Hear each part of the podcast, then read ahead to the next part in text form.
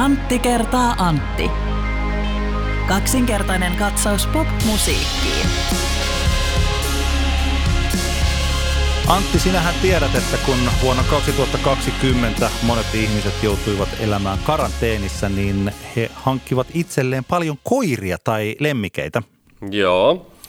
Hankitteko te mitään lemmikkiä viime vuonna? Ei hankittu, ei hankittu lemmikkiä. Mutta teillähän on semmoinen pienimuotoinen petting zoo, zoo siellä. Mitä, onko teillä kaksi koiraa ja kissa? Kaksi koiraa ja kaksi kissaa. Se on ihan, ihan semmoinen hyvä määrä lemmikkejä neljän huoneen asuntoon, sanotaanko näin. Joo, ja meillä on yksi koira, se riittää. Siinä on ihan tarpeeksi. Yksi Joo. koira, kaksi lasta ja kaksi aikuista. Se on ihan hyvä määrä. Joskus tuntuu, että siinäkin on jo ihan tarpeeksi. Tiedän, mistä puhut. Mutta, mutta, mutta, harvapa tietää, että koirat rakastavat queen yhtyeen musiikkia. Tiesitkö sä sitä? No ei ollut tietoa. En ole, en ole muuten kokeillut, täytyykin testata nyt sitten. No mutta nyt on ihan heti. mahtavaa, siis ihan täydellinen biisi, mitä kokeilla.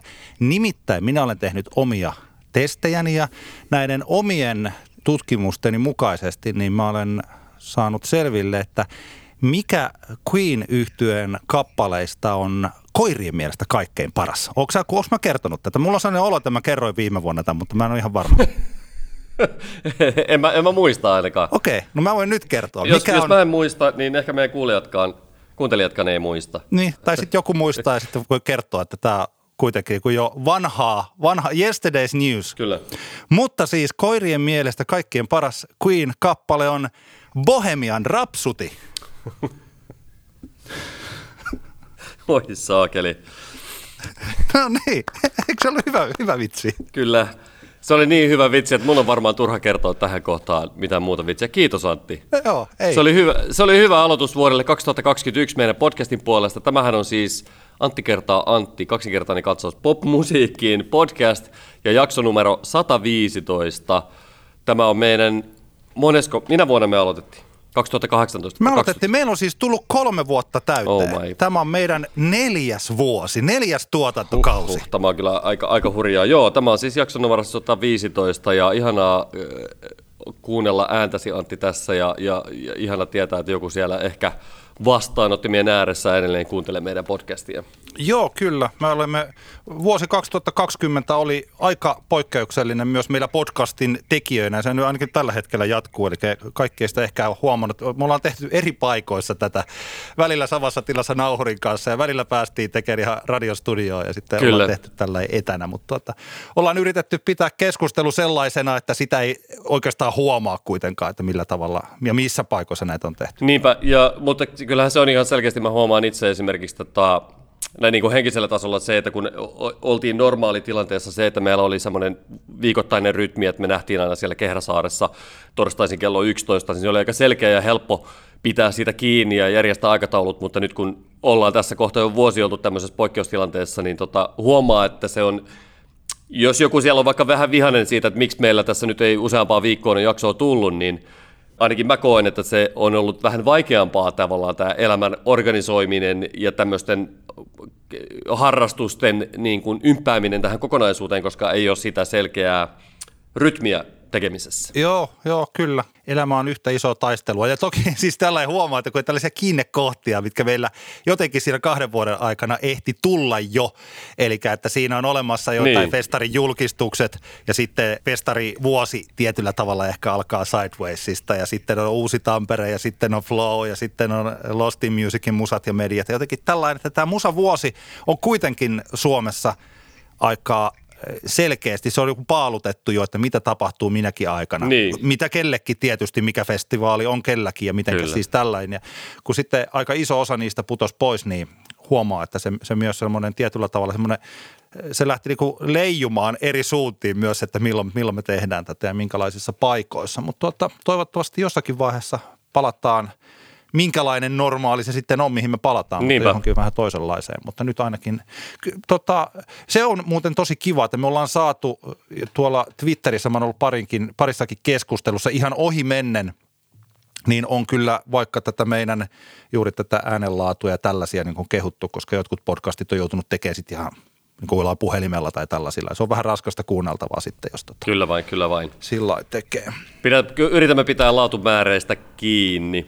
Voidaan aloittaa oikeastaan tämä jakso tietenkin hienon, hienon viitsin jälkeen tämmöisellä kuuntelijakysymyksellä. Ihanasti taas tullut tuossa kaikenlaisia viestiä sähköpostitse anttieksantti.gmail.com ja, ja muitakin tavoittamistapoja meihin on, mutta nyt oli kirjoittanut Ella Simpanen oli kirjoittanut meille sähköpostin ja, ja ajattelin, että tätä voisi olla hauska aloittaa tästä kysymyksestä, mikä Ellalla oli näin vuoden 2021 alkuun. Mehän ei olla tästä kauheasti puhuttu, mutta voitaisiin nopeasti käydä tämä läpi. Nimittäin Ella kysyy, että haluaisin kysyä teiltä, miten olette päätyneet musiikkialoille? Ja olisiko mitään vinkkejä, jos ei ole alan opiskelija eikä kokemusta, niin miten, miten voisi alalle päästä? Miten sä Antti olet päätynyt tekemään musiikkipainotteista radiota. Mitkä lyhykäisyydessään, mitkä oli ne niin kuin askeleet sulla siihen hommaan? No mä oon tullut niin sanotusti monelta erilaiselta kaistalta. Tietysti se ensimmäinen homma on ollut se, että mä oon kuunnellut sitä musiikkia pikkupojasta saakka ja ollut siinä mukana, soittanut erilaisia soittimia, kävin pianotunneilla 13 vuotta ja siis kaikki. Eli tämmöiset niin sanotusti pohjat tuli haettua siitä omasta mielenkiinnosta jo siinä vaiheessa, kun oli täysi-ikäinen, niin siinä kohtaa oli sitten jo helposti yli 10 vuotta intohimoista musiikkiharrastuneisuutta takana. Sittenhän mä menin opiskelemaan, mä oon opiskellut en koskaan valmistunut, mutta Tampereen yliopistossa Suomen kirjallisuutta ja siellä sitten niin kuin tiedotusopin puolelta mun piti mennä kirjoittavaksi toimittajaksi. Se oli se mun ajatukseni. Mutta mä sitten, ja mä päädyinkin Hervannan Sanomiin harjoitteluun, missä mä ehdin olla puolitoista hmm. vuotta. Ja siellä, ja siellä sattui tapahtumaan semmoinen homma, että siihen aikaan Radio 957 silloinen uutistoimittaja – Soikku Luoto tunsi Hervannan Sanomien päätoimittajan Vesa Kankaan ja 957 oli just lähtenyt vuorotteluvapaalle kaksi tyyppiä aika yllättäen molemmat ja ne tarvi nopeasti sinne jonkun.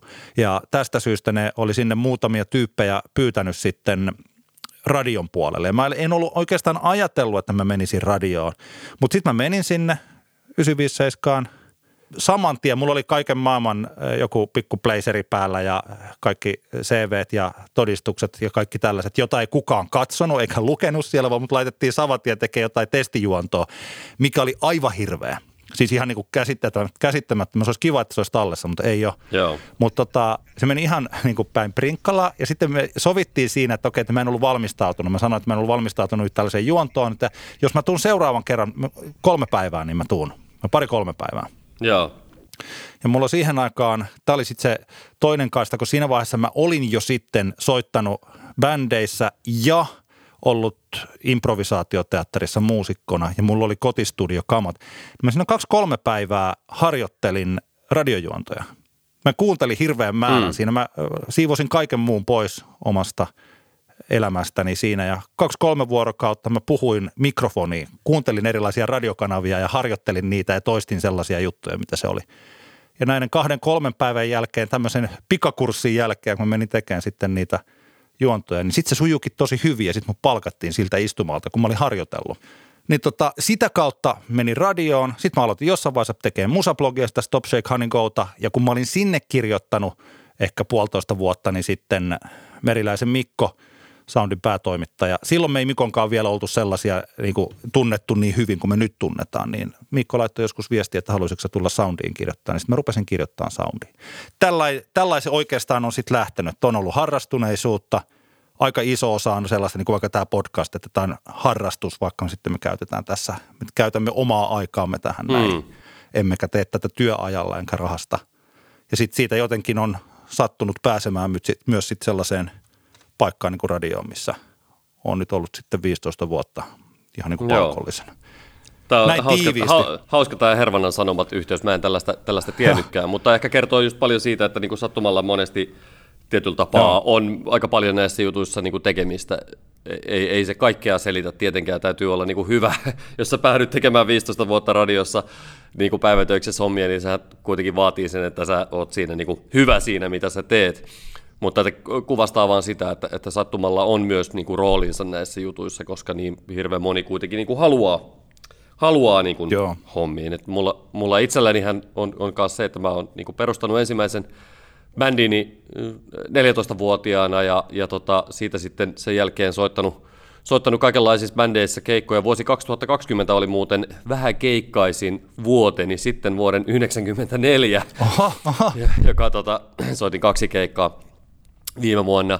Mutta se itsellä se lähti just siitä omasta bändistä ja tekemisestä ja siitä, että sitten jossain kohtaan tajus, että, että jos haluaa päästä soittamaan niitä keikkoja vähän enemmän, niitä pitää itse sitten niin kuin alkaa järjestämään. Ja olin sitten jotenkin semmoinen tyyppi aina siinä sitten omassa bändissä, joka sitten niitä alkoi säätämään – säätämään ja, ja sitten jossain kohtaa tuli toi levyjen soitto mukaan ja sitten niiden kautta myös sitten se, että sen lisäksi, että alkoi järjestää keikko, järjesti jotain keikkoja kaveriporukalla yhdistysmuotoisesti harrast, harrastukseksi, niin sitten alkoi myös niin kuin järjestää DJ-iltoja ja sitten niin kuin niiden kautta lähdin opiskelemaan.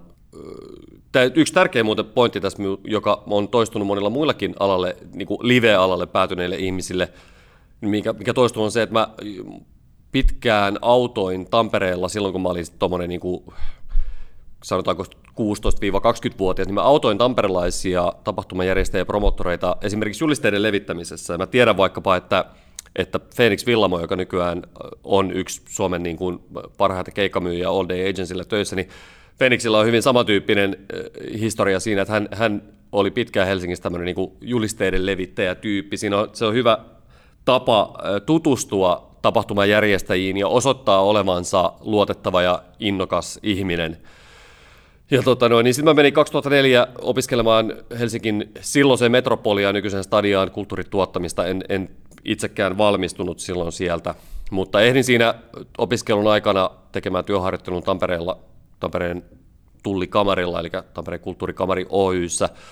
Ja sitten kun se opiskelu jossain kohtaan ei enää sitten kiinnostanut, niin kävikin niin, että olin sitten kuitenkin sen verran hyvin hoitanut sen harjoittelun, että mulle tarjottiin töitä, töitä sitten kulttuurikamarin päästä ja, ja, tota, ja sitten olin, olin siellä töissä kolmisen vuotta, kunnes muutettiin vähäksi aikaa perheen kanssa Tukholmaan, pidin vähän niin kuin paussia jutuista siinä kohtaa, tuli takaisin ja, ja tota, vanhan työkokemuksen perusteella pääsin muutamaan helsinkiläiseen ohjelmaravintolaan tekemään niin kuin ohjelmaa, eli buukkaamaan bändejä.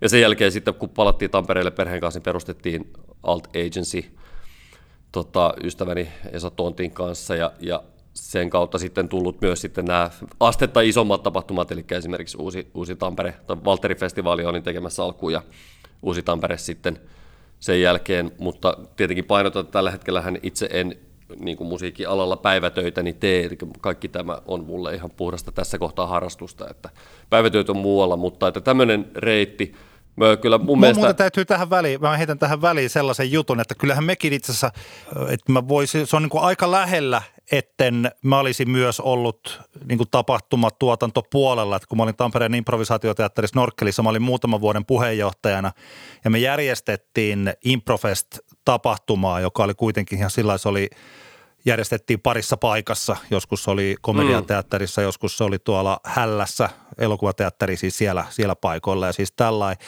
Ja itse asiassa silloin, kun Tontin Esalla oli vielä toi Replika-bändi, tai hän soitti Replika-nimisessä suomirock-bändissä ja mulla oli silloin se meidän bändi, jonka nimi oli Tähti, niin mehän siis järkättiin aikanaan kaksistaan, tai siis niin kuin nämä, nämä meidän bändit, niin meillä oli tällaisia jotain yhteisjuttuja, soitettiin parissa Joo. paikassa, järkättiin yhdessä jotain. Eli että, tota, että minäkin olen Tontin Esan kanssa ollut pari keikkaa järjestämässä. Tosi, tosin silloin ei hirveästi rahoja löyty, lyöty mihinkään paikkaan. Että mm. ne, ei ollut sella, ne ei ollut sellaisia ison rahan keikkoja eikä muuta. Mutta siis sanotaan, että kyllä tota niin kuin erilaista tapahtumajärjestämistä ja siis tällaista mä olen tehnyt kanssa.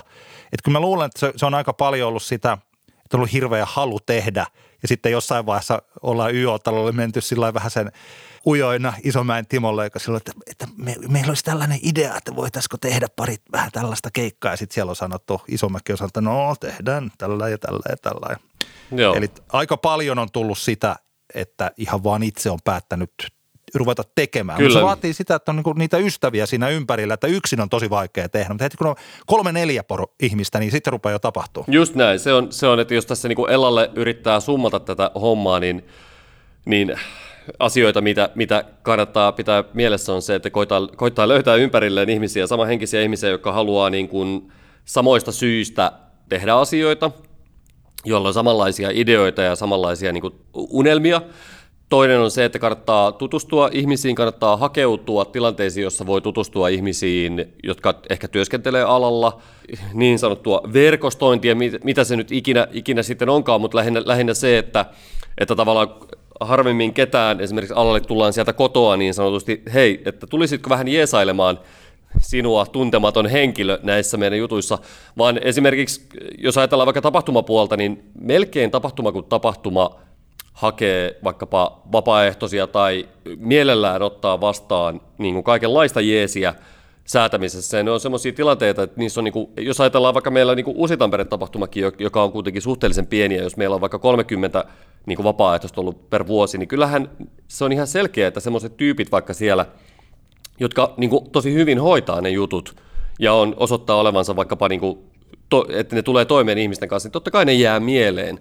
Ja sitten kun jossain kohtaa miettii, että voi että me tarvittaisiin muuten tähän hommaan joku tyyppi auttamaan tämän jutun kanssa, niin totta kai sitä ensimmäisenä tulee mieleen ne tyypit, jotka sille, että hei, toi, toi tyyppi muuten hoiti silloin pari vuotta sitten tosi hyvin sen oman hommansa. Eli, eli kannattaa hakeutua semmoisiin tilanteisiin. Just, kyllä mä niin näkisin se, että vaikka toi paljon puhutaan, vaikkapa nyt on ollut puhetta tästä festivaalien vapaaehtoistoiminnasta niin ja siitä, että tavallaan ne niin sanotut verotukselliset ongelmat, mitä siinä on, niin silti mä, mä niin kuin puolustan sitä systeemiä siinä, että se on, niin kuin, se on hyvä paikka ihmisille, jotka haluaa tulevaisuudessa tehdä tämän alan hommia työkseen, niin ne on hyviä paikkoja saada kokemusta ja myös osoittaa niille alalla työskenteleville ihmisille, että, on, että minusta on niin kuin tähän juttuun.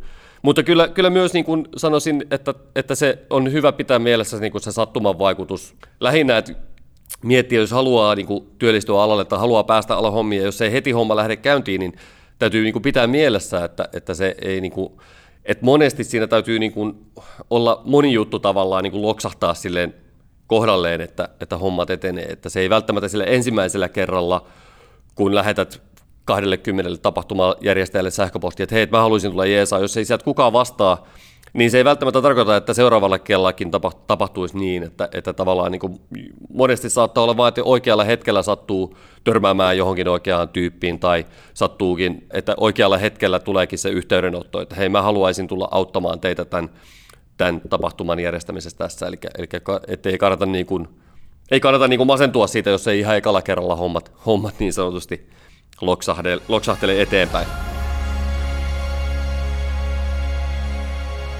Keskustellaan musiikkibisneksestä muutamastakin näkökulmasta, tai ainakin kahdesta näkökulmasta, koska tämä kerta on kaksinkertainen katsaus popmusiikkiin.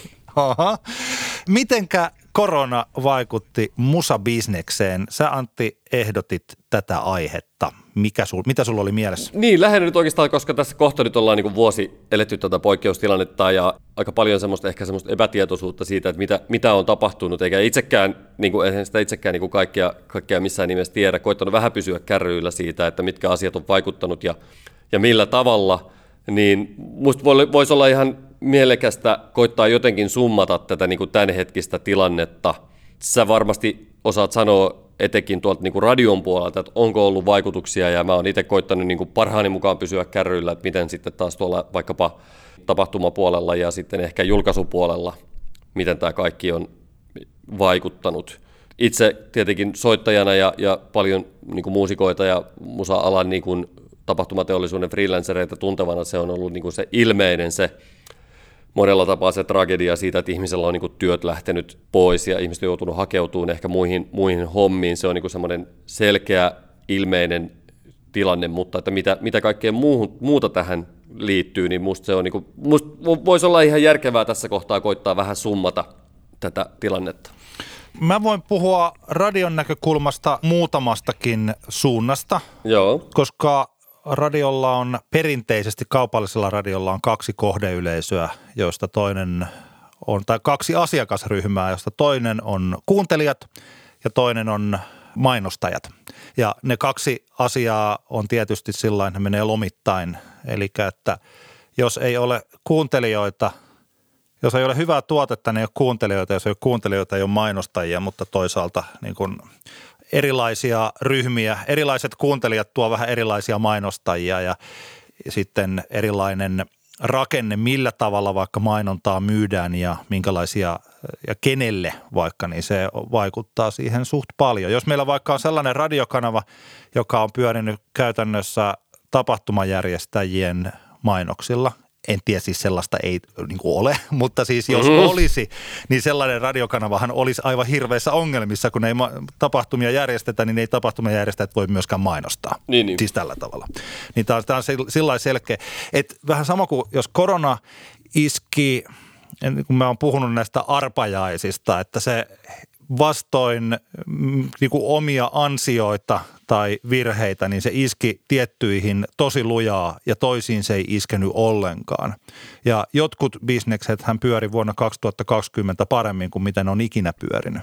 Kyllä. Vaikka ihan tällaiset vähittäiskauppa, supermarketit tai rautakaupat käsittääkseni, mä tunnen yhden K-raudan kauppiaan – Pirkanmaalta niin erittäin kovat myynnit, koska ihmiset ei päässyt lähteen. Ne, keille valtaosalle kuitenkin jäi työpaikat, niin tästä seuraa se, että se valtaosa ei päässyt ulkomaille viemään rahoja, niin ne käytti sitten vaikka takapihan sisustuksia, siis, tai siis ehostuksia ja tällaisia. Kaiken maailman paljut ja grillit ja tällaiset oli loppu jo suurin piirtein heinäkuun alkuvaiheessa siis näin. Kyllä. Tämähän vaikuttaa, okei, tämä ei ole mitään musapodcast, kun puhutaan grilleistä, mutta tämä vaikuttaa tietysti siihen, että kun puhutaan niin kuin radioista, että miten radiolla menee ja miten on osattu myydä ja miten ihmiset on toisaalta sitten taas kuunnellut, koska tota, ettei tämä ihan paperin makuiseksi, niin kun ihmiset, siis työmatkaliikenne on vähentynyt merkittävästi. Joo. Ne, jolloin semmoiset radiokanavat, joita kuunnellaan autossa, niin niitä, niiden kuuntelu on jonkun verran vähentynyt tai kuunteluaika on lyhentynyt. Tämä, onko, tämä, onko, sellaiset... onko tämä, tämä on siis tutkittua tietoa?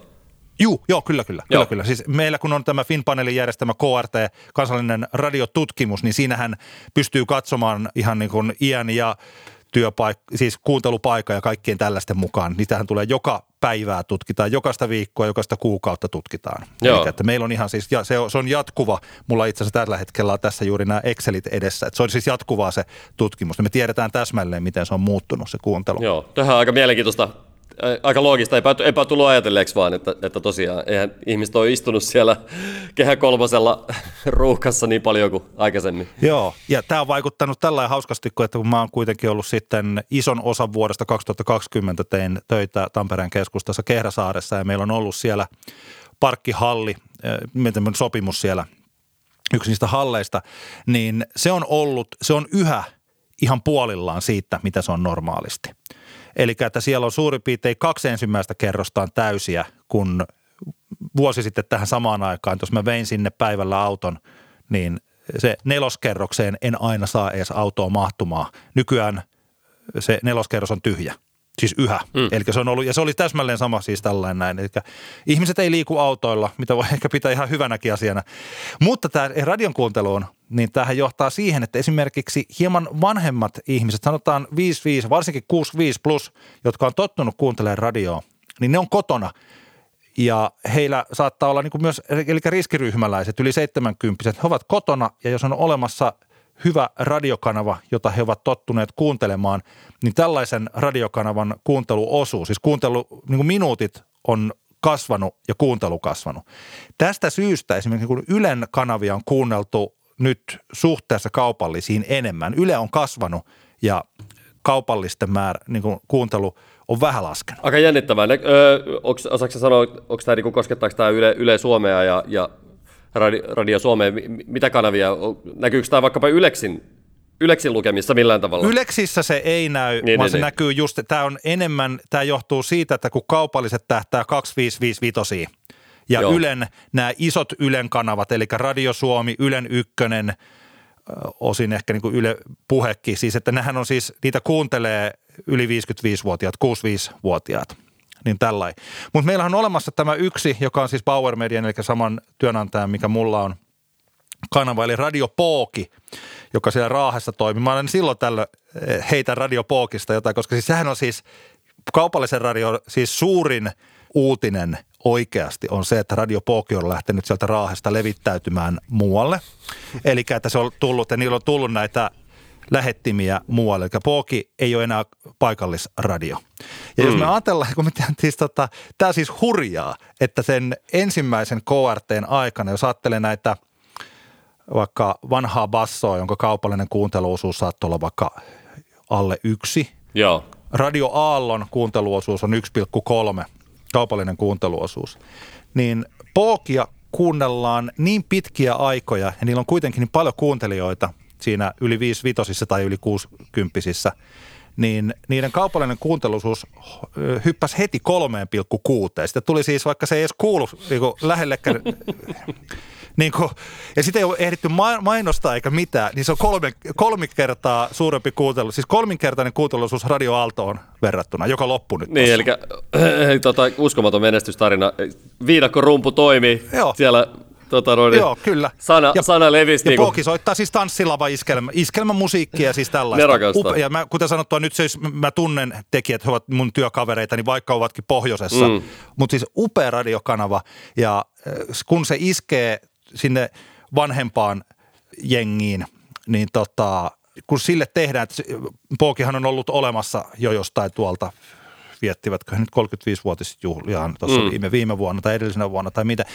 Eli tota, he ovat siis yli kolme vuosikymmentä rakentaneet kuuntelijasuhdetta sinne raaheen. Ja siellä siis minuutit on ihan käsittämättömiä, että ne saattaa kuunnella, että keskimääräinen Pookin kuuntelija raahassa saattaa kuunnella 7-8 tuntia päivässä. Ne kuuntelee koko ajan. Ne on ollut karanteenissa kotona, Kova. Ne kuuntelee pelkkää radiopookia. Ihan uskomaton menestystarina ja mahtavia tekijöitä ja huippuradio.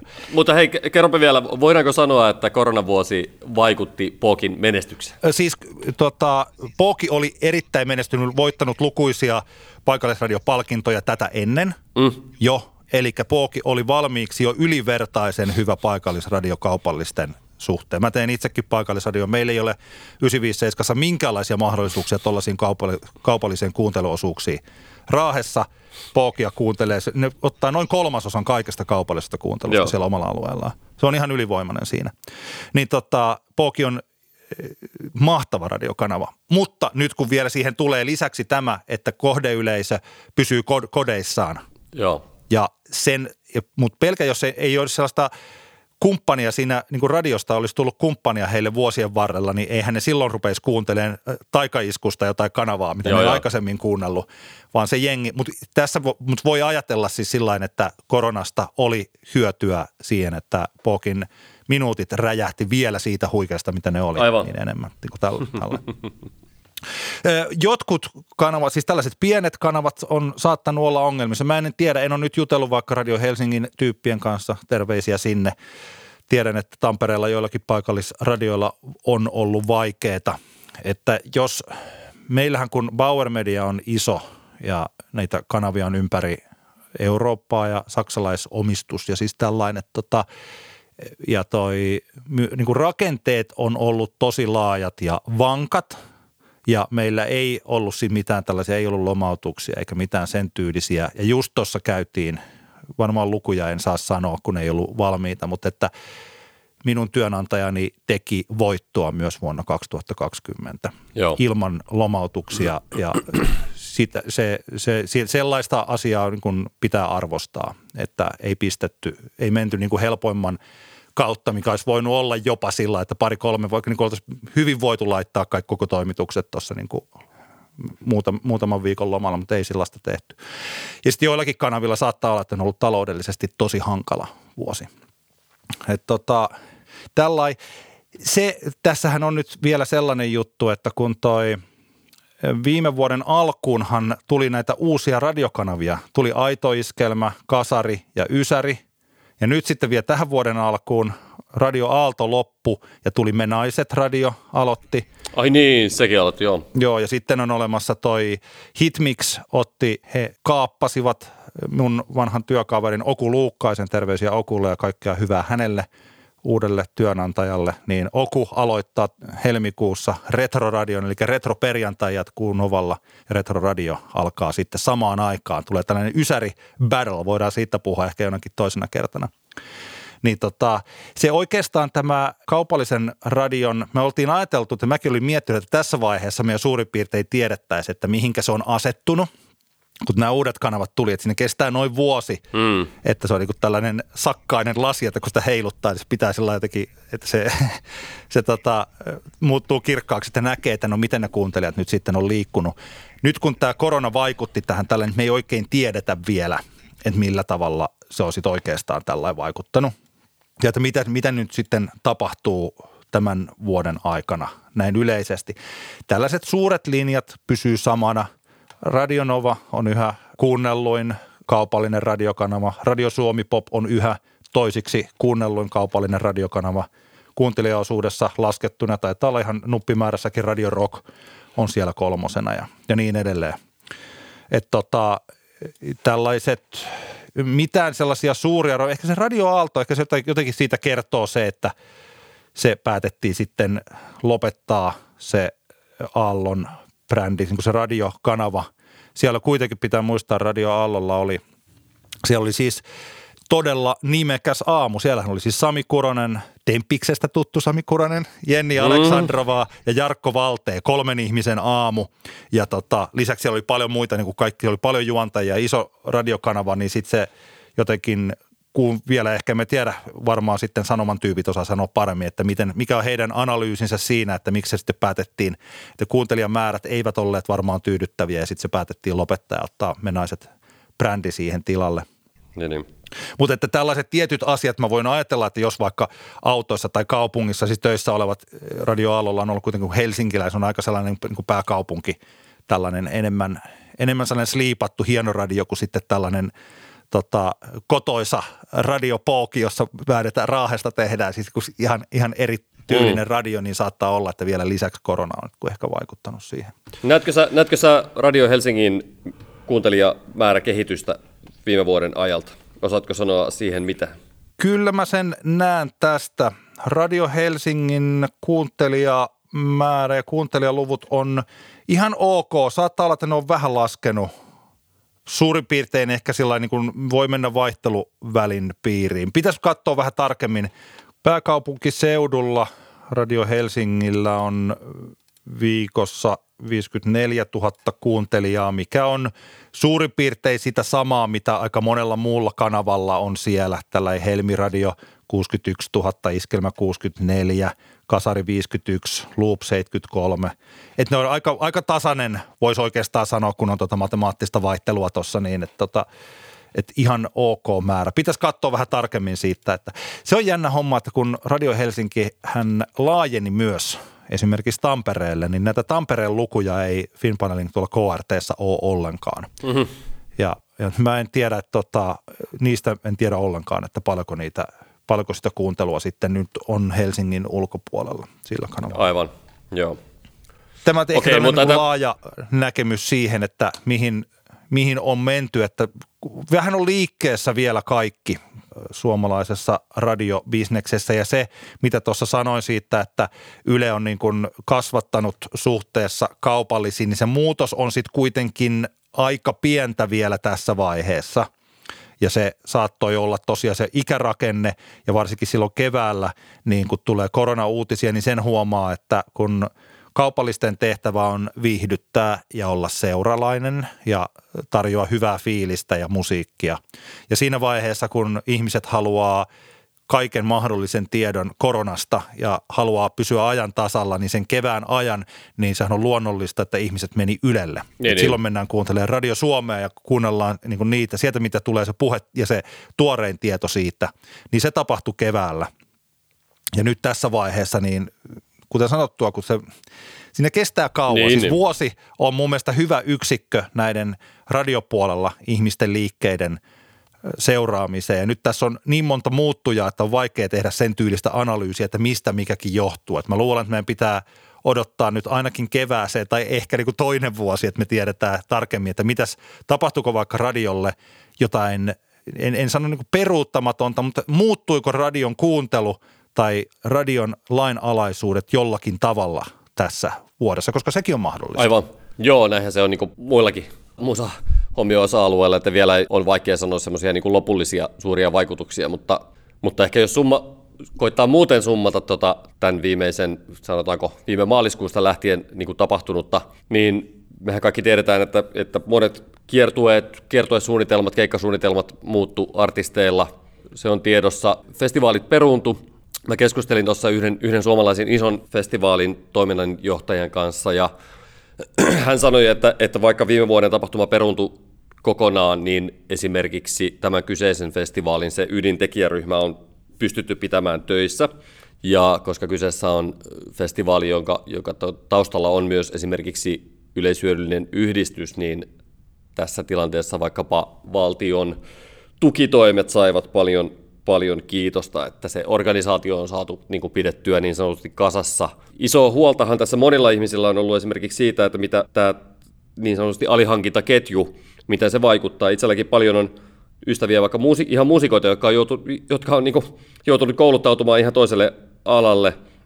Terveisiä vaikkapa Manelle, Jonan ja monen muun hienon kokoonpanon basistille, joka, joka tota, opiskeli itselleen bussikuljettaja, bussikuskin pätevyyden tuossa ja on tuttavia, jotka on tapahtuma-alalla ollut, joka vietti viime kesän sitten asfalttia tekemässä ja niin poispäin. Sehän on semmoinen niin kuin hurja tilanne ja tuommoinen ajatus tuossa heräsi myös pelko siitä, jos tilanne jatkuu pitkään, niin tuleeko, tapahtuuko semmoista niin kuin tapahtumapuolelta semmoista niin sanottua aivovuotoa Joo. muille aloille, joka ei, joka ei vielä, vielä välttämättä niin näy, mutta jos ajatellaan, että tämä pitkään tämä tapa, tilanne jatkuisi, niin itse, itsellä tulee just mieleen, että vaikka joku peliala, joka varmaan tällä hetkellä on ihan hyvässä tilanteessa, koska ihmisillä on aika paljon aikaa olla himassa ja pelata, niin miten vaikkapa sitten niin kuin muilta luovilta aloilta siirtyy, siirtyy vaikka sinne porukkaan? Tämä on niin kuin tämmöinen ajatus tuli mieleen ja, ja onhan se ihan luonnollista, että jos tapahtumateollisuus ei pysty työllistämään taitavia aktiivisia ihmisiä, niin jonnekin muuallehan Joo. he sitten hankkiutuvat. Ja se, että miten,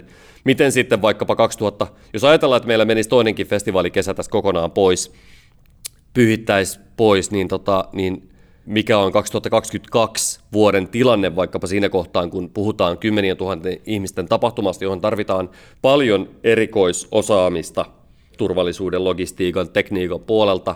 Onko ne ihmiset, jotka jotka ovat näitä asioita niin kuin super hyvin hoitaneet, on, ovatko he siinä kohtaan sitoutuneet sitten ihan muihin, muihin duuneihin? Tuleeko tapahtumat ottaa niin kuin laadullista takapakkia siinä? Joo. Mä oon puhunut tästä täsmälleen samasta, käynyt keskusteluja muutamien muusikoiden kanssa, siis siitä, että kuinka heilläkin – on tuttuja. Että siitä pitäisi olla nyt jotenkin, että me ei ole ainakaan mulla ei ole sellaista tarkempaa tietoa, että no kuinka moni nyt sitten on lähtenyt ja kuinka täällä, mutta nimenomaan, että jos joku on tämän vuoden 2020 aikana löytänyt uuden työn, niin ei se ole mitenkään sanottu, että siitä työstä sitten nyt heti palataan takaisin tapahtuma-alalle. Niinpä, niinpä. Mutta ilmeisesti esimerkiksi tässä tämä festivaalin edustaja, jonka kanssa juttelin, niin, niin nyt ensi kesän tapahtuman suhteen vielä vaikkapa kaikki ne erikoisosaajat, joita oli haluttu tekemään festivaalia, vielä olivat saatavilla, mutta kysymys kuuluukin se, että mikä on tilanne 2022. Joo. Se jäädään nähtäväksi. Sitä on niin kuin täysin, täysin mahdoton, mahdoton ennustaa, mutta tämmöinen niin kuin huoli, huoli on olemassa tästä asiasta.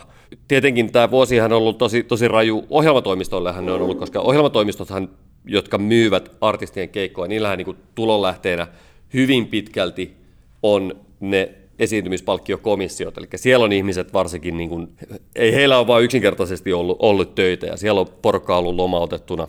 Mitä, mitä tästä seuraa, sekin on, on jännä nähdä. Aika monet ohjelmatoimistot on, on saanut kans, niin kuin, meillä on ollut mun näkemyksen mukaan meillä on ollut aika hyvä tukisysteemi, eli näitä firmoja on pystytty niin kuin pitämään pystyssä ainakin tähän asti, eikä ole vielä esimerkiksi omiin. Nyt en muista, että yhtäkään semmoista ehkä sanotaanko merkittävää vaikkapa ohjelmatoimistoa olisi, olisi kaatunut tai että oli, olisivat niin kuin lopettaneet toiminnan. Se on vaan pistetty pauselle ja, ja niin poispäin. Julkaisupuolesta mä keskustelin Playgroundin Tom Pannulan kanssa aiheesta ja hän, hän esimerkiksi sanoi, että että tuossa keväällä ja kesällä, kun monissa maissa iski lockdownit kunnolla päälle, niin se vaikutti siihen, että albumiprojektien julkaisu siirrettiin hamaan tulevaisuuteen. Suomessahan se ei, suomalaisten levyyhtiön kohdalla se ei ollut ehkä ihan niin radikaali sen takia, koska meillähän ei missään kohtaa menty semmoiseen niin kuin totaalilockdowniin. Eli Aha. meillä on käytännössä melkein koko ajan ollut, levykaupat ovat voineet pitää itsensä auki, meillä on lähes koko ajan nyt tämänhetkistä tilannetta oikeastaan lukuun ottamatta on pystytty edes jonkunlaisia keikkoja järjestämään – ja taisi olla, taisi olla silloin loppukeväästä kanssa semmoinen pätkä, että ei, ei niitä ollut, mutta kuitenkin periaatteessa täällä on niin kuin aika paljon on niitä niin kuin se, tavallaan se perustoiminnot on niin kuin rullannut, joskin tietenkin skaalattuna. Niin ja siis sillä, ja sillä tavalla, eli että bändit ja bändien koko se kiertueorganisaatio, puhutaan sitten valoista ja kaikesta tästä, että ne on saattanut tehdä sillä että aikaisemmin riitti yksi keikka, niin nyt tehdään sitten kolme tai neljä tai kaksi keikkaa vähintään siihen samaan periaatteessa palkkaan. Tehdään kaksinkertainen työ, vaikka Tampere-talossa näitä keikkoja oli tuossa syk- syksyllä tosi paljon, että tulikin sitten ylimääräinen keikka. Kyllä vaan, ja jos ajatellaan nyt vaikkapa joku ruusujen niin kuin tavasti ja putki, niin eihän se tarkoita sitä, että siinä koko porukka on saanut tavallaan moninkertaisen korvauksen. Ne. Niin, niin, niin. Vaan, vaan se on vaan sitten jakautunut se työmäärä pidemmälle, pidemmälle ajalle. Se, se on se ehkä se ero, minkä takia, jos nyt viittaa vaikka tähän, kun, kun pohdiskeltiin joitain jaksoja sitten vaikka tätä tästä niin Beemin ja Williamin suosiota ja mulla oli se ajatus siitä, että siellä on ollut tilaa siellä tavallaan tämän tyyppisille nouseville niin kuin artisteille enemmän kuin ehkä normaali vuonna. Oskari Onni hän kirjoitti Hesarissa, hän oli jututtanut Asko Kallosta ja vaikkapa Sonin Timo Kuoppamäkeä, ja he, ovat, he sanoivat, Oskari, olivat Oskarille sanoneet, että no, vuosi on ollut normaalia, oikeastaan mitään ei ollut jouduttu siirtämään. Mä, silti mä uskon, että tästähän tämähän on ehkä vähän semmoinen aihe, että siellä, niin kun, se on ihan, mä uskallan väittää, että se on mielellään asia ehkä ilmaistaan. Näin mulla ei semmoista suoraa tietoa niin tästä asiasta ole, mutta täytyy myös huomioida, että kaksi semmoista oikeasti ison profiilin kotimaat julkaisua viime vuonna, eli Antti Tuiskun ja Vesalan viimeisimmät albumit, niin nehän ehdittiin julkaisemaan ennen, ennen mitään niin kuin tätä kaikkea hässäkkää. Ja, ja tota, mä, mä kävin tuossa läpi esimerkiksi nyt niin kuin tietenkin Suomea ei voi verrata niin kuin muuhun maailmaan, koska, koska tota, meillä on pieni markkina ja, ja ehkä muutenkin meidän koronatilanne ei ole ollut niin paha kuin monissa muissa maissa, mutta mä kävin läpi vaikka tuossa nyt niin kuin, vaikka Pitchforkin semmoisen most, eniten semmoisen listan, missä, minkä he kirjoittivat niin viime vuoden alussa, että mitä albumeita odotetaan eniten. Tsekkasin esimerkiksi Kaos sinne vastaavassa, oli vaikka heavy-puolelta odotetuimmat 2020 albumit, ja noin neljäsosa molemmissa listoissa niin kuin jää julkaisematta ja siellä ehkä toistuu semmoinen lievä kaava havaittavissa, että semmoiset ehkä niin kuin kaikista isoimmat jutut, jotka on eniten riippuvaisia vaikkapa isoista kiertueista.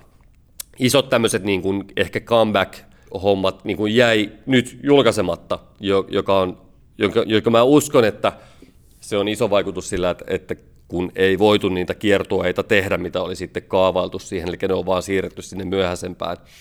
Mä, mä edelleen tavallaan niin pidän kiinni siitä mun teoriasta siitä, että mikä, mikä niin kuin osittain on johtanut Behmin ja Williamin niin kuin totaaliseen listadominointiin, niin mä, mä pidän kiinni siitä teoriastani siitä, että tämä koronavuosi on vaikuttanut sillä tavalla, että koska niitä kiertueita vaikkapa Tuiskulla tai Vesalalla ei pystytty toteuttamaan, tai Sannin isoja, isoa kiertuetta tai monia monia muita, niin silti tavallaan se on jättänyt sinne sitä tilaa tämmöisille nouseville artisteille siinä, että Joo. Ymmärrätkö mitä, mitä tarkoitan? Kyllä. Ja yksi asia, mikä saattoi mennä aika monelta ohitse, koska se oli 16. joulukuuta, kun siitä kerrottiin. Eli siis teostopalkintoahan ei jaeta Joo. nytten tämän vuoden osalta. Elikkä, ja tämä johtuu siitä, että kotimaisia teoksia on julkaistu tai kanta esitetty normaalia vähemmän. Näin sanottiin teoston omassa tiedotteessa. Kyllä. Ja tämä koskee erityisen paljon vaikka klasaripuolta, Joo. jossa saattaa olla tällaisia, että jos on kantaesitys klassisessa musiikissa, että ei päästä järjestämään, niin sehän siis niitä on käsi, en ole klassisen musiikin erityisosaaja, mutta käsittääkseni kun sinne se on osunut tosi paljon. Ja tässähän muuten tällainen välihuomio, että teosto tämän 40 000 euron palkitosumman, niin se jaetaan erillisenä tukena suomalaisille säveltäjille ja sanoittajille ja musiikkikustantajille. Ja nyt sitten tämä tapahtuu sillä teostopalkintoon liittyen, että vuoden 2020 julkaistut teokset, ne huomioidaan nyt yhdessä tämän vuoden 2021 teosten kanssa ja niiden palkinto jaetaan sitten vuoden päästä, eli keväällä 2022. Joo. Esimerkiksi tollainen, että teosto on päättänyt tehdä tuon päätöksen, niin kyllähän se kertoo siitä, että niitä julkaisuja on ollut vähemmän ja niitä on peruttu ja niitä on siis tällainen, että saattaa sitten olla, että en mä tiedä, että mikä on ollut sitten Warnerin julkaisu politiikka mm. ja mikä tällainen. Mutta että. Joo, näitä, näitähän on tietenkin, tätä jos mietitään niin kuin Suomen julkaisupuolta, mehän ei, mehän, tämähän on kaikki täyttä spekulaatio, koska mehän ei päästä näkemään jotain vaikkapa vuoden 2019 ensimmäisellä kvartaalilla tehtyä julkaisusuunnitelma hahmotelmaa. Me, ja se, sellaista ei ikinä kukaan missään julkaisi, siis, koska se on tähän tietenkin niin kuin liike, liikesalaisuuksia ja, ja mielellään niin kuin pidetään ihan omana tietona, että minkälaisia julkaisuprojekteja on tulossa. Eli tämä kaikki menee spekulaation niin kuin puolelle ihan, ihan täysin.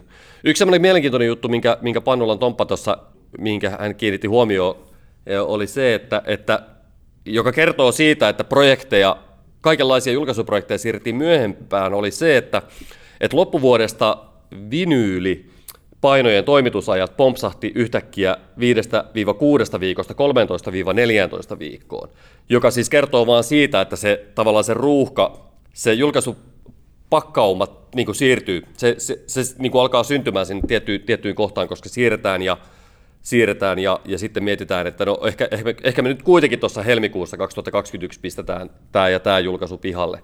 Kertoo vaan siis siitä, että, että sitä käytännössä tehtiin.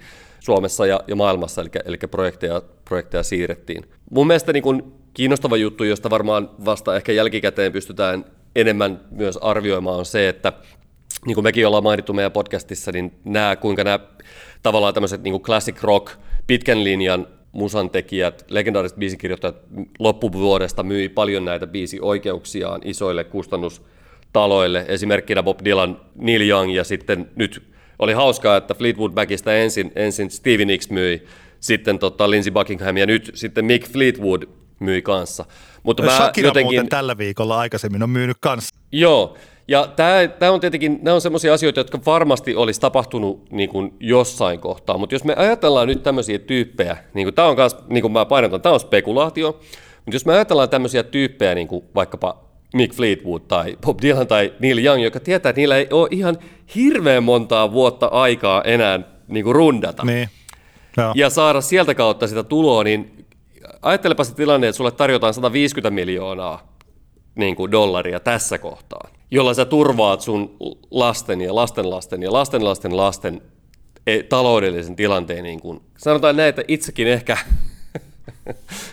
niin kuin Neil Youngin asemassa, että okei, okay, voin mä ottaa niin. sen rahan tässä kohtaan, koska sehän, niin kuin, jos joku miettii, että millä tavalla se mekanismi toimii, niin siinähän tavallaan, en muista missä tapauksessa, varmaan niin diilejä on erilaisia, mutta jossain näistä oli just tämmöinen, että tavallaan niin kuin puolet kaikesta tulosta, mitä näiden kappaleiden tekijänoikeudet tuottaa, niin ne menee tälle niin kuin kustannusyhtiölle. Tämän tyyppisiä diilejä, tai jossain voi olla vaikka, voi olla 100 prossaakin ja muuta, mutta eli, eli tässä tämä kustannusyhtiö tavallaan sijoittaa, tekee kertasijoituksen, jonka uskotaan ajan myötä tuovan sen rahan takaisin moninkertaisena.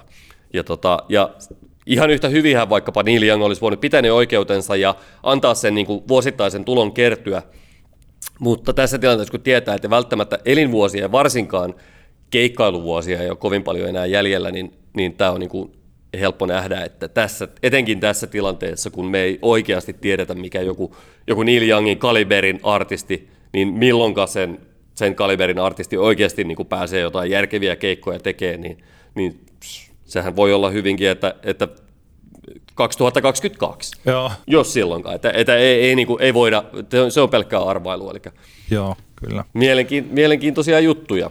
Mutta tälle levyyhtiöillehän vuosi on ollut ihan, ihan hyvä. En, en oikein niin usko, että siellä, siellä välttämättä nyt mikään niin kuin, ei ole odotettavissa sitä, että julkaisijat jotenkin, niin kuin, tota, että niillä hommat kosahtaisi. Tietenkin voin, on helppo kuvitella, että joku pieni julkaisija, joka on paljon, paljon riippuvainen siitä, että miten joku niin kuin vaikka bändit vaikka myy jotain levyjä niin kuin keikoilla, niin sehän on tietenkin niin kuin hankala, hankala tilanne, mutta että tämmöistä. Tämän vuoden 2021 ensimmäisiä megahittejä, tai sitten se ensimmäinen megahitti on Olivia Rodrigon Driver's License. Mä oon kuunnellut sitä nyt tässä ehkä semmoiset 10-20 kertaan, koska ihastuin tähän pop-hittiin enemmän kuin tällaiseen keskimääräiseen pop-hittiin. On isä ihastunut ja on mun 10-vuotiaasta Aino tytärtäkin yrittänyt käännyttää tämän biisin faniksi. Ja se on ollut kyllä melkoisen suosittu, sillä tästä kappaleesta tuli Spotifyn historian nopeiten striimannut kappale – tai niin kuin se eniten striimas yhden vuorokauden aikana, jos laskee jotkut, oliko se jotenkin tällaiset niin kuin joku joululaulu ehkä on, tai jotkut tämmöiset, oliko se holiday songs tai joku tämmöinen, niin, jotka on saattanut striimata enemmän. Eli siitä on tulossa superhitti, tota, varmaan tämän vuoden isoja biisejä. Olivia Rodrigo on siis amerikkalainen näyttelijä, laulaja, 17-vuotias, joka on ollut tuolla Disney Channelin sarjoissa, esimerkiksi nyt High School Musical, The Musical, The Series. En ole katsonut, niin en tiedä siitä sitten sen enempää, mikä näistä High School Musicaaleista on, mutta hänen debyyttisinkkunsa kuitenkin tämä driver's license. Sä et Antti et vielä ole ehtinyt kuunnella sitä, mutta sä voit kuunnella vaikka tämän meidän äh, jutustelun jälkeen, eiks niin? Totta kai. Tietysti kuuntelen, en, en naura, kuuntelen, niin lupaan kuunnella. Tämä kappale on erittäin perinteinen pianoballadi. Tästä huomaa Taylor Swiftin vaikutus on merkittävä ja Olivia Rodrigo on jossain, huomasi, että hänen Spotify-biossakin lukee jotakin, että hän on suuri fani. Ja tota, väliosa on sitten taas ihan niin kuin silkkaa Coldplaytä. Mutta tätä, mä ajattelen, halusin oikeastaan tästä pop-hitistä sanoa, mulla on tällainen pointti, että mun mielestä jokaisen – sellaisen ihmisen, joka kirjoittaa biisejä, niin kannattaa kuunnella tämä laulu ja tehdä merkintöjä omaan mustakantiseen kirjaansa tai mihinkä biisin kirjoittajat nyt näitä merkkejä tekevätkään, että mitenkä tämä on rakennettu, miten tämä sanotus on tehty, koska yksi tärkeimpiä asioita silloin, kun pop-hittiä sanoitetaan, on se, että siinä pitää olla joku sellainen asia, joka menee tämän – tasapaksu, niin kuin iskee sen tasapaksuuden kilven läpitte. Ja se on vaikeaa ja se on tosi tärkeää. Se on siis tärkeämpää kuin moni ehkä tajuaakaan. Ja tällaiset, jos mä nyt heitän joitain hyviä sellaisia lauseita tunnetuista kappaleista, joita ei voi olla kuulematta, vai esimerkiksi rappiolla on hyvä olla. Se on aika hienosti pistetty. Joo. Eikö Mulla ole? on vaikea väittää vastaan. Stock Aiken Waterman oli aika hyvä näissä tällaisissa. tällaisissa. No en tiedä, onko se, pitäisi, jos mun olisi pitänyt tehdä lista tällaisista erittäin hienoista säkeistä, jotka iskee läpi. Mutta jos me lauletaan pelkästään, että I want to drive with you in the moonlight, niin se on lause, joka ei herätä kenessäkään mitä. Se on siis sanottu monta kertaa ja se on tosi vaikeaa keksiä popbiisin lyriikka, joka ei ole outo, eikä taiteellinen, eikä monitulki, monimerkityksellinen, eikä siis sellainen, joka on tosi yksinkertainen, mutta sellainen, että ihminen rupeaa kuuntelemaan sitä. Ja tässä, ja siis taisi olla Paul McCartney, joka sanoi, että hänelle biisin kirjoituksessa ensimmäinen laini on se kaikista tärkein. Mä sanoisin, että tämän kertosäkeen, tai se kertosäkeen tärkein laini on tärkein ja sitten se biisin ensimmäinen laini on sen tarinan kannalta tärkeä. Paul McCartney on ollut tosi hyvä tekijä. Jos ajattelee vaikka, että Hey Jude, don't make it bad, take a sad song and make it better. Loistava alku biisille tai vaikka Eleanor Rigby picks up a rise on a church where the wedding has been. Upeita alkuja biisille – ne luo sen koko maailman. Se ensimmäinen sää on tärkeä. Eli sanoittajat niin kuin ekaan säkeeseen, siihen luodaan se maailma, mistä tässä kappaleessa puhutaan. Kyllä, ja mun on, mun on, no, pakko, mun on, mun on, mun on siis pakko, pakko sanoa se, että, että mun on jotenkin, aina kun tämmöisistä asioista puhutaan, niin mun ehdoton suosikki albumi tai biisi avauslaini on Nirvanan In Uteron Serve the Servantsin Teenage Angst has paid off well, now I'm bored and old. Se on jotenkin niinku, se kyllä. on mun mielestä niinku, tavallaan se levy olisi voinut lopettaa siihen, Joo. niinku lauseeseen. Ei, kyllä, kyllä. Se on tosi tärkeää. Ja tämä Olivia Rodrigon Driver's License lähtee tällaisella lainilla, kun I got my driver's license last week just like we always talked about. cause you were so excited for me to finally drive up to your house. But today I drove through the suburbs crying because you weren't around. Tämä on siis se ajatus, eli tässä nuori ihminen on saanut ajokortin ja sitten ajetaan sitä tietä, missä se eksä asuu. Mun mielestä tämä on ihana ajatus. Mun mielestä tämä tuntuu, jos nyt okei, okay, täällä on niin keskiluokkainen ihminen, joka saa heti auton, kun se pääsee ajamaan sillä, mutta kukapa, niin kuin siis näin. Mm. Mutta liittyy hyvin tähän Disney-maailmaan ja tällaisen keskiluokkainen ihminen. Ja, mutta kukapa, joka mm. ei kuulu jotenkin tuohon porukka voisi ajatella. Mä niin näen, että tuolla on kymmeniä tuhansia ihmisiä, jotka nyt on ajanut sillä autolla tai tulee ajamaan vaikka tulevana kesänä tätä biisiä kuunnellen eksänsä talon ohi. Hmm. Ja niin kuin miettii tätä. Mutta toi on niin kuin se hyvä, mutta tämän kappaleen se niin sanottu moneymaker tulee tässä kertosäkeen lopussa, josta toinen laini on tämä Guess you didn't mean what you wrote in that song about me. Cause you said forever – Now I Drive Alone Past Your Street. Ja se kuulostaa siinä Olivia Rodrigon laulamana paremmalta, kun mä nyt tässä niin kuin vaan luen sen lainin. Tämä on, tämä se ikuinen juttu.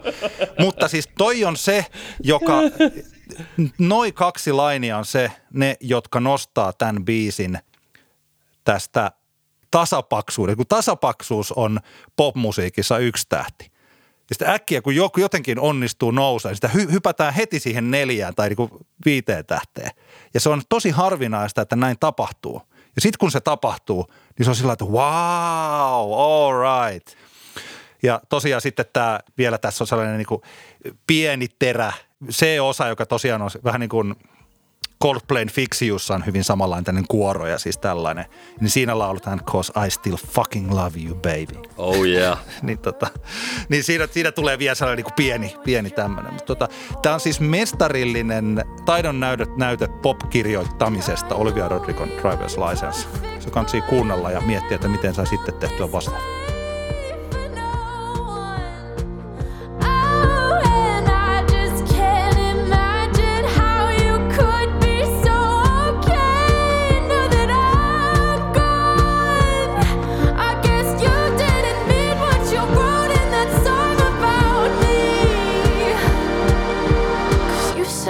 Joku meidän kuuntelija saattaa ehkä muistaa semmoisen osion, joka meillä jossain kohtaan oli. Se on vähän ollut tauolla, mutta nyt se tulee hetkeksi takaisin, eli vanha mies huutaa pilvelle. Näitä hetkiä tulee, tuntuu tulevan enenemissä väärin, mutta ne on tietenkin usein semmoisia vain ohimeneviä, koska niistä pääsee yli. Eli puhutaan tilanteesta, jossa minä esimerkiksi koen olevani liian vanha ymmärtääkseni jotain asiaa ja sitten mua harvittaa se ja sitten mun tekisi mieli huutaa asiasta, mutta mä tiedän, että sillä huutamiselle ei ole, ole minkäänlaista vaikutusta mihinkään. No, mutta koska tämä on minun ja sinun Antti podcast, niin, niin mehän annamme itsellemme tässä luvan esimerkiksi huutaa jotain asioita, asioita, vaikka me tiedämme, että sillä ei ole välttämättä kuinka suurta vaikutusta yhtään mihinkään. No, Kuules nyt Anskubans, kun sinulla on oikeus sinun omiin tunteisiin. Just näin, just näin. Hieno, hieno, hieno lainaus. Ja. Semmoinen asia, mikä mua tässä viime aikoina ihmetyttänyt on, mennään suoraan asiaan, Playboy Kartti nimisen artistin Whole Lotta Red-albumi, joka tuossa hetki sitten julkaistiin, ja lähinnä sen saama suitsutus itseään kunnioittavissa musiikkimedioissa. Pitchfork antoi tälle Best New Music – Leiman 8.3, Rolling Stone antoi 80 kautta 100, muitakin medioita, jotka ovat tätä kehuneet tosi paljon. Tällä hetkellä Metascore tuolla Metakritiikissä on 73, mutta lähinnä ehkä huomioni kiinnittyy tähän Pitchforkin arvioon ja vaikkapa Oskari Onnisen Helsingin Sanomien arvioon, jossa hän antaa 4 kautta 5 tälle levylle. No miksi tästä pitäisi ylipäänsä niin kuin pilvelle huutaa, koska kyllähän niin kuin, jokaisen meidän mielestä niin kuin heikkoja albumeita on kehuttu ja, ja loistavat albumit ovat saaneet liian vähän kehuja ja niin poispäin. Tätä tapahtuu koko ajan eikä tästä pitäisi ollenkaan niin kuin hermostua, mutta mun pointtini on se, kun mä nyt sitten kuuntelin tätä Playboy Cardin Whole Red-albumia, niin se, kun mä en millään tavalla saanut kiinni siitä, että miten tämä albumi ikinä voisi olla vaikkapa minkäänlaisen Best New Music leiman arvoinen. Ja pointtina se, että kun mä kuuntelen, tai jos ajatellaan, että minkälaiset semmoiset niin yleiset niin kuin määritelmät niin kuin musalle on, että mikä on sille niin kuin hyvää musaa, mitä, mistä suurin piirtein niin kuin kaikki voisi jotenkin olla niin kuin yhtä mieltä, on ehkä se, että siellä on jonkunlaista, vaikkapa se, että tekstit ovat oivaltavia, eikö vaan? Joo, kyllä. Tai sitten se, että albumilla on vaikkapa melodisia biisin kirjoittamiseen, melodioihin, harmonioihin liittyviä vahvuuksia, eikö vaan? Kyllä. Tai sitten voi olla se, että albumi on vaikkapa jollain tavalla innovatiivinen ja, ja kekseliäs ja semmoinen, joka niin kuin inspiroi ajattelemaan, että wow, tämmöistäkö niin kuin – Tämmöistäkin voi tehdä. Tai sitten se voi vaikka luoda jonkun kokonaisen, tajuta, että tällaisella äänellä ei ole kukaan aikaisemmin puhunut. Kyllä, kyllä. Sillä voi olla vaikkapa poliittista merkitystä tai sillä voi olla niin kuin, että se albumi on niin kuin oivaltanut jotain niin kuin uutta tästä maailmasta. No, Holland Red-albumi ei, mikään näistä laatikoista, mä en niin kuin laita, voi niin kuin edes kuvitella laittavan niin kuin ruksia siihen. Lähdetään teksteistä tai siis ainoa, mitä mä niinku kuvittelen, että voin niinku nähdä tämän albumin tavallaan semmoisen tehon, että jos, jos olisi semmoinen niinku oikeasti angstinen niinku teini-ikäinen, niin tämä tavallaan tämmöinen nihilistinen maailman tuska on ehkä tässä albumilla semmoinen, joka vaikuttaa. Mutta sitähän on niinku paljon tehty. Maailmassa on paljon niinku helvetin angstista musaa. Sillä tavalla tämä ei niinku tuo yhtään mitään uutta tähän. Tekstien puolesta täällä mennään niinku aika lailla – ei, ei kovinkaan korkean riman yli. Aloitusbiisi Rockstar Made esimerkiksi ekoja laineja on tämmöinen kuin She sucking my dick, she eat it for lunch. I hit it from the back, yeah, I'm beating it up. Eli eh, tämä on esimerkkilause, mutta albumi sisältää paljon vastaavan tyyppistä lyyristä neroutta, eli, eli ei, niin kuin, vaikea on niin kuin nähdä, nähdä, että tässä olisi jotain niin semmoisia arvoja. Minun korvaani nämä nämä niin kuin biisit kuulostaa niin kuin hyvin, hyvin samantyyppistä. Tämähän, tämähän on siis pit, älyttömän pitkä albumi. Tämä on 24 biisiä. Suurin osa biisistä toki tuommoisia kahden, kahden minuutin niin kuin, aika lyhyitä pätkiä, mutta kuitenkin yksittäisiä kappaleita, jotka tuntuvat olevan niin kuin hyvin samankaltaisia.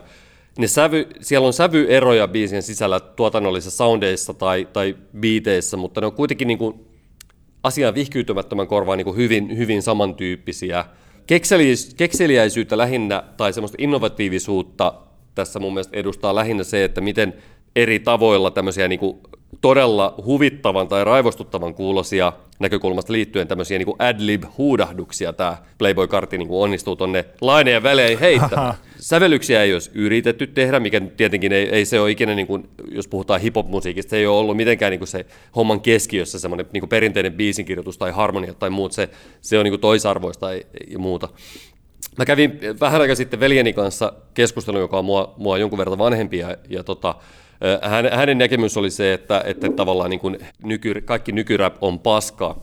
Ja mä jotenkin niin kuin tämän albumin kuunnellessa mä, mä niin kuin ymmärrän sen, että joku voi tulla semmoiseen johtopäätelmään. Itsehän en ole niin kuin missään nimessä sitä mieltä, mutta, että, mutta kyllähän tämä niin kuin hyvin niin kuin monotoninen on. Ja jos mennään vielä vaikka tähän Oscarin albumin arvioon, niin yksi lause tässä on, että kuinka paljon ideoita yksi räppäri saa tuhlattua albumissa, niin minun kysymykseni tässä on se, että – mitä ne, missä, ne, missä kohtaa ne, täällä näitä ideoita on niin kuin haiska äh, kuultavissa, että että että mun jotenkin, niin kuin, jos mä ajattelen semmoisia niin hienoja albumeita, tai, tai, tai vaikea, levyjä on vaikea verrata toisinsa, mutta jos mietitään vaikka viime vuoden, viime vuoden albumeita, jotka, jotka on niin kuin silleen, vaikkapa Fiona Applen Fetch the Bolt, Fetch the Bolt Cutters, tai, tai vaikka Tame Palan äh, tota, The Slow Rush tai, tai mitä muita viime vuonna tehtyjä semmoisia albumeita, jotka paljon sai arvostusta, niin, niin eihän tätä nyt voi niinku, semmoisia niinku ideoiden rikkauden tasolla edes niinku, ei niinku mitenkään voi niinku viedä samalle viivalle. Haluaisin vaan lähinnä nyt tässä, kun olen nyt tästä räntänyt tästä albumista, niin haluaisin, jos joku osaa täältä nostaa semmoisia kohtia – tästä albumista, missä on joku asia tehty jotenkin niin kuin poikkeuksellisen kekseliäästi tai nerokkaasti tai hienosti, niin mä todella mielenkiinnolla tsekkaan ne jutut, koska mä pidän mahdollisena sitä, että tässä on nyt kyse ihan vaan siitä, että minä olen vanha mies, joka ei kuule niitä hienouksia tästä. Koska pakkohan niitä siellä selkeästi olla, jos kerta Rolling Stone ja Pitchforkikin tätä, tätä niin kuin kehuu niin kuin todella hyväksi albumiksi. Tilanne vaan on se, että mä kato, olen pysynyt mukana menossa, tykkään 17-vuotiaan tekemästä loistavasta popmusiikista ja sä vaan et tykkää enää 24-vuotiaan räppärin räpäytyksestä. Niin, niin kyllä totta kai kyllä tämä peili, peiliin katsomisen paikka tässä on. Joo. Joo, mun pitää, mun pitää, siis mä kuuntelin ton levyn ja mulle, varsinkin soundillisesti, niin se on niin geneeristä kuin mitä voi olla. Se kuulostaa tosiaan siltä, että sinne on laitettu vaan siis tosiaan niin kuin ehkä, ehkä käytetyimmät biitit ja, ja tota basso, bassopörpötykset, Niin. mutta mä en voi sanoa, tämä oli vaan mulle, mä tiedän tällaista musiikista niin vähän, että mun ei kannata lähteä sitä arvottamaan, mutta tota, että mä voisin tästä sanoa jotain, niin mun pitäisi kuunnella sitä huomattavan paljon useamman kerran. Joo, Et tota, ja tietää genrestä, Kyllä, genrestä enemmän. Jotenka en tässä kohtaa huuda pilvelle, enkä tois, toisaalta yritä myöskään muuttaa sinun mielipidettäsi tai opponoida. kyllä, sitä. kyllä, mutta, mutta mä haluan vielä, tämä ehkä jäi mulla sanomatta, että se, että se, minkä takia tästä niin tulee se vanha olo, on se, että tuntuu, että tällainen albumi, tätä arvioidaan nyt semmoisilla määreillä, joita mä en tajua. Tämä on se mun pointti, ymmärrätkö? Ymmärrän. Eli minä, joka koen pystyväni jossain määrin tulkitsemaan musiikkia, arvioimaan jollain tavalla edes niin kuin joitain semmoisia universaaleja juttuja, että mikä on sille uutta tai mikä on sille niin kuin hyvin tehtyä, niin minä en saa siitä kiinni tämän albumin kohdalla. Jos joku mulle osaa sen selittää, niin please do, haluan kuulla. Älä nuku tämän ohi osiossa me esittelemme usein uusia kappaleita. Nyt meillä on kolme vuonna 2021 ilmestynyttä biisiä. Eikö toi sunkin ole siis ihan unituore biisi? On, on, on, on kyllä. Juu, nonni, nonni. Kun mulla on kaksi, sulla on yksi, niin minä voin sanoa ensin. Kotimainen kitara rock yhtye Black Twig viiden vuoden tauon jälkeen julkaisi uuden kappaleen Devils Please Be Gone. Black Twigia mä hehkuttelin silloin kymmenisen vuotta sitten Stop Shake Honey Go, Go blogissani tuelta ja olen yhä tässä, kun kuuntelin Black Twigin vanhoja eh, julkaisuja, niin olen yhä sitä mieltä, että huikeaa musiikkia, hienoa. Jos tykkää sellaisesta indie rock on tehnyt pesän sydämeen, niin kyllä Black Twigistä tykkää myös vuonna 2021. Devil's Please Be Gone on äh, siis tällaista oikeastaan 60-lukulaista biisin kirjoittamista. Hyvä soundi, hieno bändi, mahtavaa. Tervetuloa takaisin Black Twig. Joo, se on, tästä tulee myös vähän vanha olo, kun, kun tajuaa, että Black Twig alkaa olla tuollaisessa niin konkaribändin tilanteessa. En hahmottanutkaan, että tosiaan kyseessä bändihän on ollut aika kauan pystyssä. Joo, tää on hyvä biisi, hyvä, hyvä paluu kappale Black Twigiltä.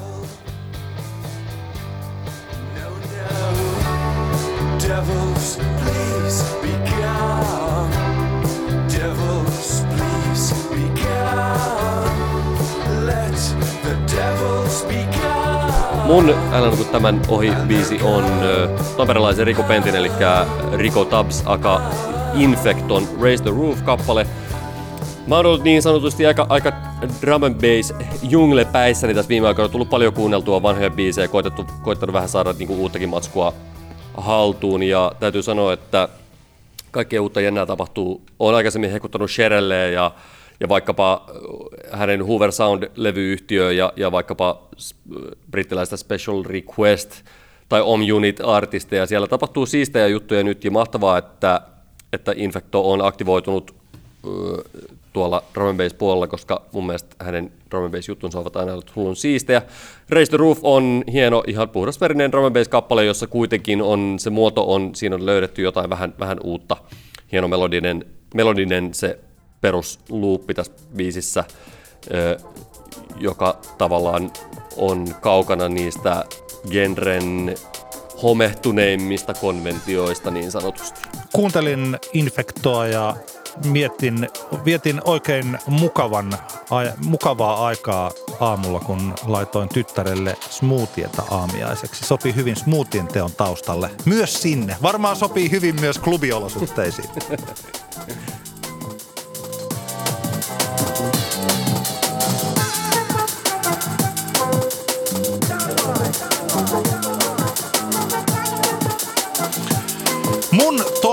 älä nuku tämän ohi kappale on sellainen, ihanaa kun tulee puun takaa jotakin, joka pysäyttää. Ja mä jo ehdin, tai, taisin julistaa tämän vuoden 2021 ensimmäiseksi viiden tähden mestariteokseksi. Mä en ole vielä nyt vuorokaudessa muuttanut mielipidettäni.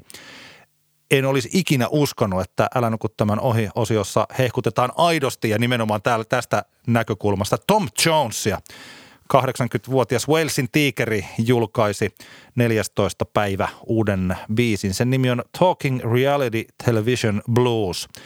Siinä, niin kuin ehkä tuosta biisin nimestä voi jo arvata, niin se on Talking Bluesia, eli Tom Jones siinä matalalla, rouhealla äänellään rimmailee ja välillä unohtaa riimit.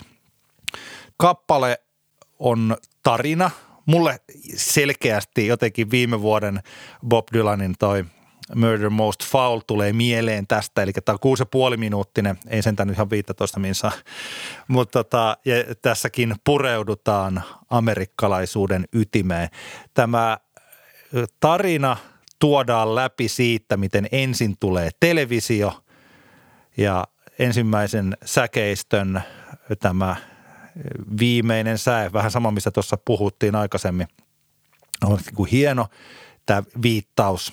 Video killed the radio star, I got the talking blues, missä puhutaan siitä, että miten televisio vie totuutta siitä, mitä se on ollut, niin johonkin tiettyyn suuntaan. Toisessa säkeistössä puhutaan siitä, että miten tulee kaapelitelevisio. Ja mä voin ajatella, että tuolla – Amerikassa cable TVin tuleminen on muuttanut paljon asioita.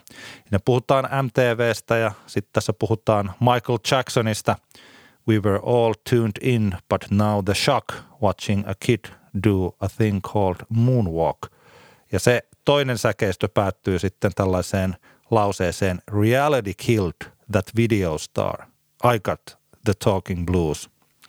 Ja viimeinen säkeistö sitten hypätään tämän koko kappaleen pointtiin.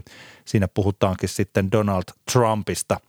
Ja jos video tappoi radiotähden, todellisuus tappoi videotähden, niin lopussa tullaan johtopäätökseen. Koko tämän kappaleen tärkein laini. Reality killed by a reality star – I Got the Talking Blues. Ja tosi hieno tausta. Tulee vähän Radiohead mieleen. Siinäkin mielessä tota, muusta tulee kodikas olo tästä taustasta. Hyvin tällainen radio, Radiohead-mäinen kitaramelodia kulkee siellä. En nyt saa jotenkin päähän, että juuri, että mikä biisi. Mutta samaan aikaan se biisi taitaa, en tiedä, tota, aika tällaista juurevaa soitantaa siellä taustalla. Että kuka on ottanut vaikutteita keneltä, niin se on tällainen kysymys. Mutta ja kansi nimenomaan katsoa, täällä on, se on YouTube, äh, tuolla Spotifyssa, mutta kansi erityisesti nyt mennä YouTubeen katsomaan. Tässä on hieno tällainen montaasivideo. Kannattaa mennä YouTubeen katsomaan toi. Then a show called The Apprentice came on, and pretty soon, an old man with a comb over had sold us the moon.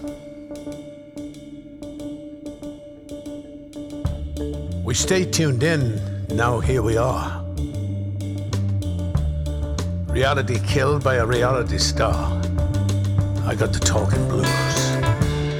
Tällä tavalla lähti käyntiin meidän Antti kertaa Antti podcastin vuosi 2021. Kiitos kaikille, jotka olette kuunnelleet. Kommentteja edelleenkin saa lähettää anttiaks.gmail.com. Voi pistää Fasessa meille kommenttia tai Instassa DM. Mielellämme kaikenlaiset kommentit ja, ja kehitysehdotukset ja keskusteluaihevinkit otamme vastaan. Kyllä, mahtavaa tehdä taas podcastia ja me jatkamme Mä olin sanomassa, että ylväästi, mutta en mä tiedä, onko tämä ylväs podcast, mutta me, me jatkamme myös vuoden 2021 Antti kertaa Antti podcastia. Kyllä, kunhan jatkamme. Kunhan jatkamme. Mukavaa viikkoa kaikille. Hyviä vointeja. Hei hei. Hei hei.